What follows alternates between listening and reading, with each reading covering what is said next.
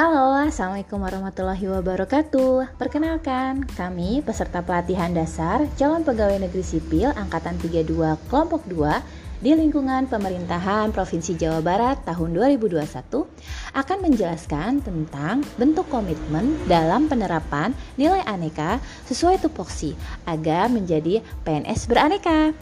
Yuk, simak video sederhana berikut ini.